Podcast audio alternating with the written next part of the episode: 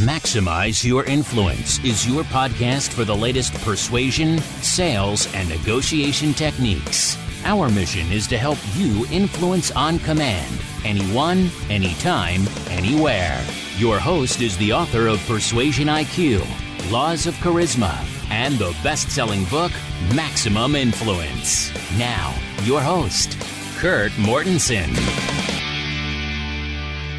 Good to have you back on Maximize Your Influence. Kurt Mortensen here, episode 252. As we take another deep dive in the world of persuasion, motivation, influence, self persuasion, things you need to do to maximize your income, maximize your success, maximize your relationships, and maximize every aspect of your life.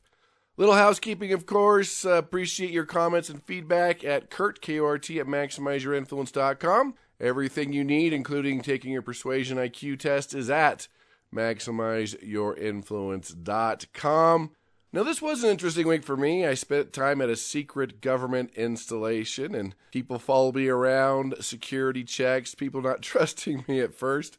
I don't know what my background check shows. It probably doesn't help that I go to the Middle East quite a bit. Well, I don't know if I can name names, but it was in Atlanta, so if you want to figure it out, you probably could. We took a deep dive in the world of how do you influence without authority? How do you create that perfect persuasive presentation? And a lot of different departments wishing they had learned persuasion and influence earlier on. I love it at the end of three days when people say, Why didn't I learn this in school? Do you know how much money I have lost? That is why I've spent so many years studying persuasion and influence because I felt the same way. So let's dive right into it and go into our blunder of the week. Our friend Homer. Don't, don't, don't! This is at a uh, food court restaurant. I think I've mentioned the word Döner before, if I'm saying it right, if you're of German descent. In Germany, there's one of these probably on every corner is a place where they sell Döners. And they are awesome and they're really good. It's kind of a Turkish version with a little German flair of a hero. You know, those lamb, I guess it'd be sandwiches with the pita bread. Anyway, this is 10 times better. It's called a Döner, really good. One of my favorite things to eat in Germany when I do trainings out there. Well, a restaurant came to town, opened up a Döner shop, and I was excited, and it was awesome. It was really good. You know, one of those places where they have the meat circulating in a circle, I guess we'd call it, and they cut the meat off fresh, hot for you. Well, that's how they did it. But then after a while, they started cutting back and started keeping the meat in a warmer, not having that experience of seeing the meat circulating. It's all about the experience. Then they start pulling it out of that little warmer, and even worse, they'd put it in a little Tupperware and weigh it. So, A, now I'm missing the experience. B, it's coming out of a little warmer. C, they're weighing it. And what's worse, they put too much in, they start taking it away which screws with the human brain. You can't do that. It feels like I'm getting ripped off. Even when you buy chocolate by the pound or candy by the pound, if they're trained right, you should put half of it in, a little bit more, a little bit more, a little bit more to reach your pound level or whatever you're buying.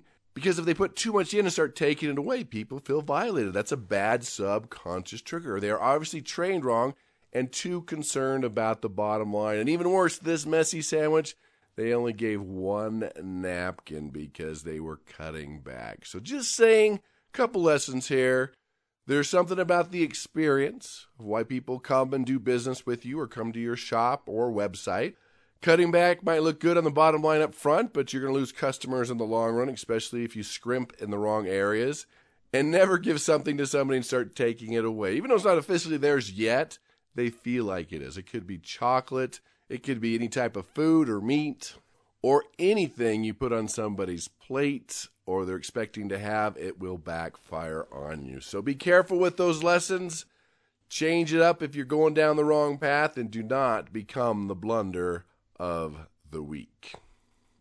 So before we get into the geeky article of the week, let's get into a viewer email. Oh boy! This is from Henry from North Dakota. Said Kurt, last couple weeks I've heard you talk about NLP or neuro linguistic programming. I have heard it is a load of.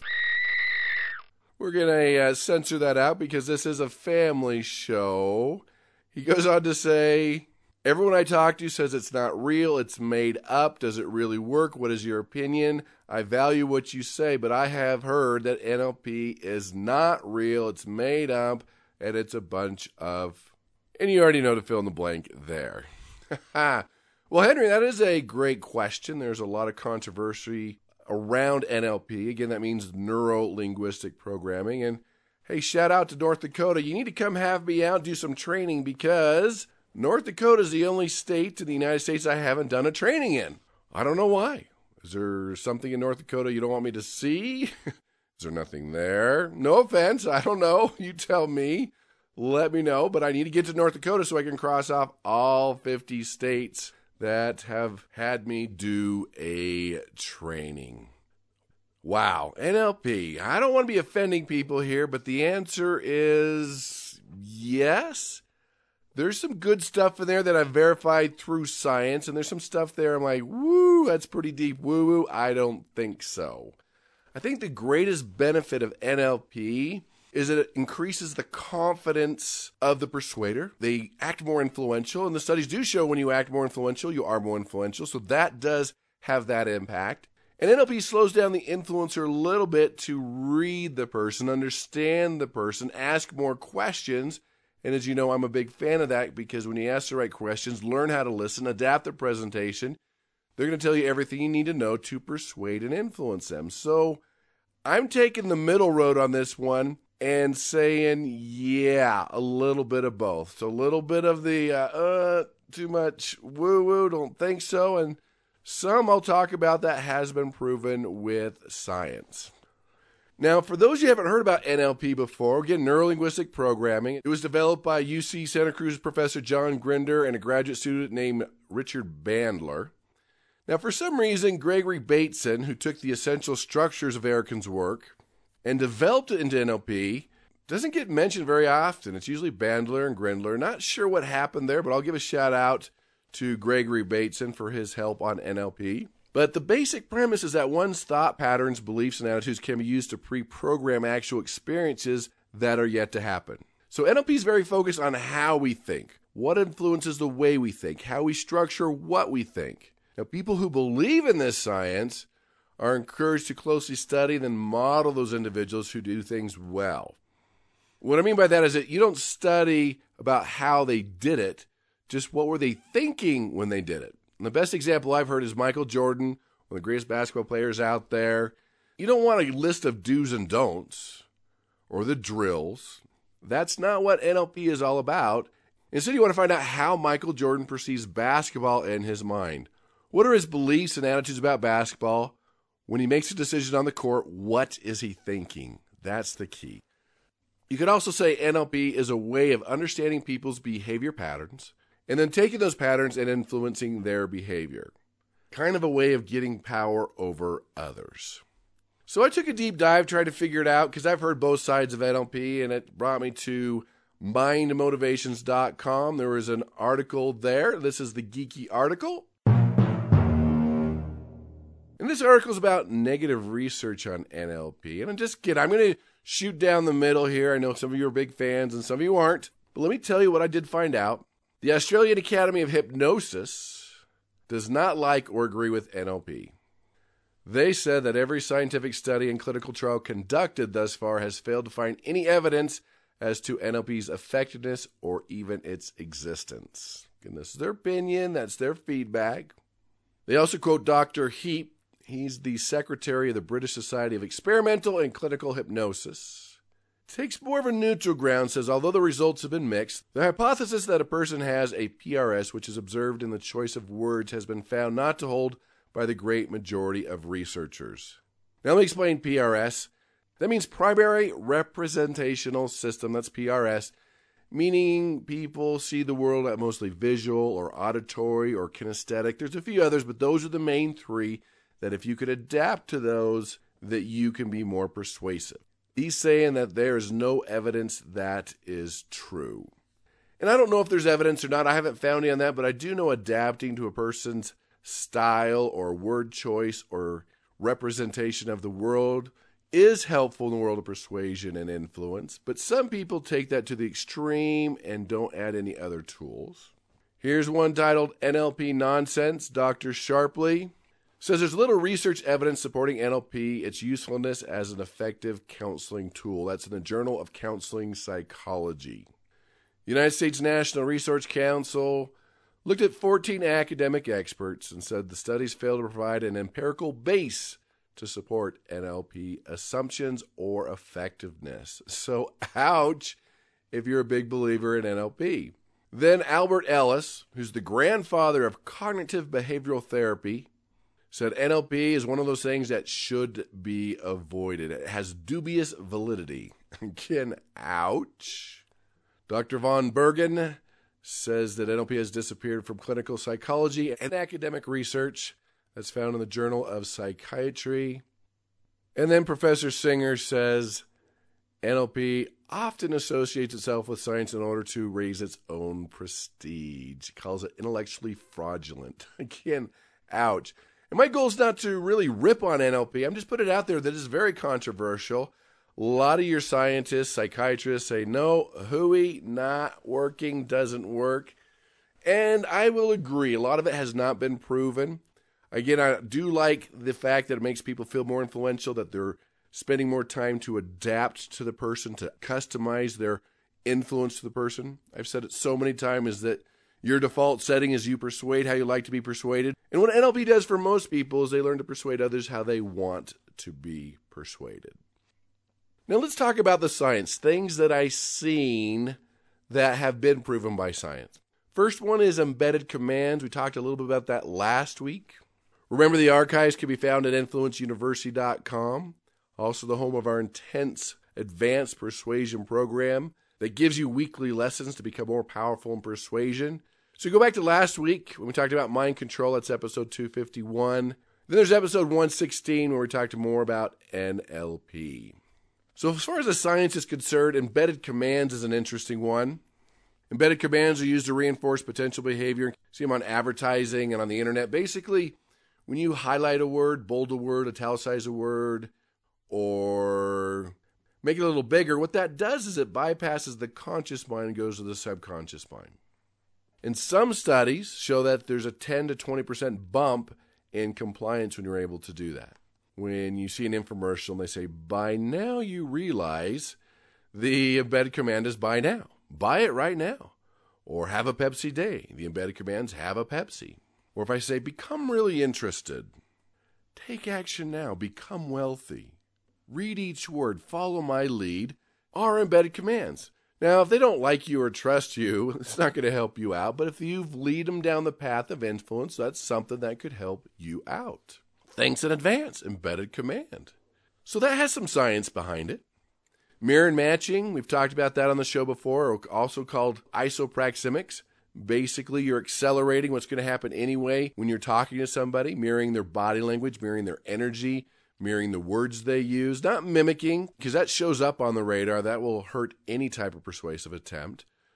So when you can mirror things like language, posture, other body language, gestures, mood without seeming phony, you can develop rapport. It happens naturally anyway. You're just speeding it up when you do it the right way.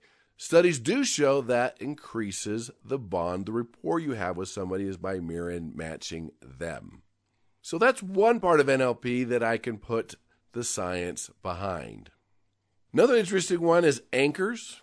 Anchoring is a technique that captures feelings, memories, and emotions of certain events, places, or things. The psychology behind the anchoring technique success lies in the use of elements from previous situations or circumstances to replay the experiences, emotions, and feelings in the mind. Okay, what does that mean?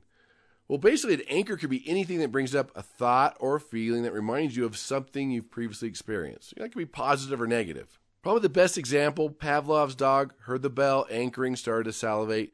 So these anchors can be produced either internally or externally. And it doesn't have to happen over several years, it can be done in a single event. Phobias. When you see a snake, that could be an anchor. Public speaking fear could be an anchor. So these can happen after one single intense experience. Anchors could be smells, music, symbols. So a lot of people like to use these anchors in NLP to promote success, wealth, and well being. Say, for example, if you're at a seminar and you're feeling successful, you're feeling wealthy, you're feeling in a good mindset, you're in the right mood, You might press down hard in the middle of your palm to anchor that feeling. So next time you want to feel that, you could push there. But I do believe, and I have seen, there is some truth into that. So anchors is another interesting aspect of NLP. Last week we talked about pacing and leading. I can get behind that one. So there are some techniques that have been proven. I'm not going to say it's 100% watch out, but there are some things there that scientists really don't agree with. Again, I'm shooting down the middle here. I'm taking a little bit of both sides here because that's what I've seen with the world of NLP. I've gone through the master practitioner courses, I've seen them, I understand them, but I go back to the point where I only teach things that I can back up with science. And another one I want to put on the radar is called meta programs, which is habitual patterns commonly used by the individual in most situations. It's kind of the, your filter, how you see the world, how you sort things. It's part of your personality. NLP's identified over 50 meta programs. I don't know if you need to know quite that many or if there's that many, but I know people have certain programs, and if you can adapt to their perception filters or what Carl Jung calls temperaments, then you are more persuasive. For example, some people are more motivated by inspiration and desperation. That's a meta program. Because desperation people are moving away from something. They tend to be full of fear and they need to be motivated and influenced differently than someone in inspiration who's full of hope and passion and vision for the future. They like where they're going, they're moving towards something. No right or wrong, we just tend to be different. Some people tend to be more internal Meaning, how does that make me feel? A gut check. They follow their instinct. All they need to know inside themselves that they've done a good job. It doesn't matter what other people think. Versus some people are all external. They want to know what the research has shown, what other people think. What does society want them to do? This could be about a problem, a situation, or a product. Different. Some people are specific or what they call generalities. Specific people need the detail, the exact amount. Specifically, where does this fit in to the world, fill in the blank there, versus some people just like the big picture, the vision, and generalities, and an estimate is fine. Some people are same versus different. Same people always see similarities. How does that match? What are the patterns here? Versus different people, they want the opposite. How is this different? What are the discrepancies? These are the type of people that if you had six coins and five were tails, one were heads, the same people would say, yeah, they're all coins. The different people don't. One's tails and they tend to see differently. We all see the world in a different way. I mean, three people see an accident, you're going to get three different stories. It's not that they're lying. We observe and feel the world in a different way. We have different meta programs, and we all absorb information and store information differently. Even simple things are they more introverted or extroverted?